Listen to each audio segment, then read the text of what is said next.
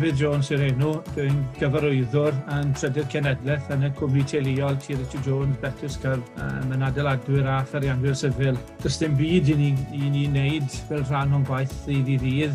Um, o'n i bai bod na dydd ar gael i gael adeiladu. Ysgolion a stadau o dau, um, sawl un o'r prosiectau yna yn cael ei adeiladu ar dir amethyddol bob tro i ni wneud gwelliad ffordd neu um, codi pont newydd, mae yna elfen o, o drafod gyda'r er feddianwyr. Mae ansawdd tir wedi newid. Fel maen nhw'n dweud, mae, mae Dyw wedi goffa wneud tir, felly mae rhaid wneud y gorau o'r, or tir sy'n rôl i ddatblygu. Mae'r awdurdodau cynllunio a'i llunellau nhw yn ble mae'n amlwg bod un yn cael adeiladu ar dalodd ble maen nhw ddim yn hefyd, ni yn ffindo ta dim ond safleoedd a tir felly gwael sy'n ar ôl yn y gwaith adeiladu mwy anodd. Does dim un ymwethyddwr yn am roi tir da lan i adeiladu, ond i bai bod yr, um, i bai bod yr arian yn iawn amdano fe. Um, ni'n gweld taw safleoedd corsog neu um, access, problemau access arnyn nhw.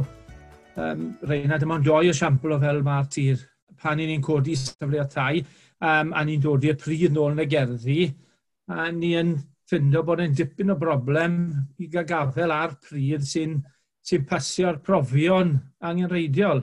Un esiampl, o'n i'n cael pryd da, o'n i'n meddwl oedd un safle yn um, ym Rome Organog, a cael ei wedi profi, a gan bod e'n argyrion maes awyr gydydd, o'n i'n ffindo bod problemau um, bod na lygredd na o engines awyrennau yna. A mae hwn yn digwydd yn bob man. Mae rhywbeth o le yn bob man. Felly dwi yn amau falle o achos yr holl um, fertilisers ac yn y blaen sydd wedi cael ei defnyddio ar tir. Wel, dyw'r pryd ddim o, ddim o ansawdd dar agor rhwng bod cael y sefleoedd a'r, ar ansawdd sef gwyrder a, neu ac yn y blaen, wel, di mae yn mynd i fod yn broblem mawr yn y blynyddoedd ddod. cefnogir ar y tir gan y gronfa cynnwys sain.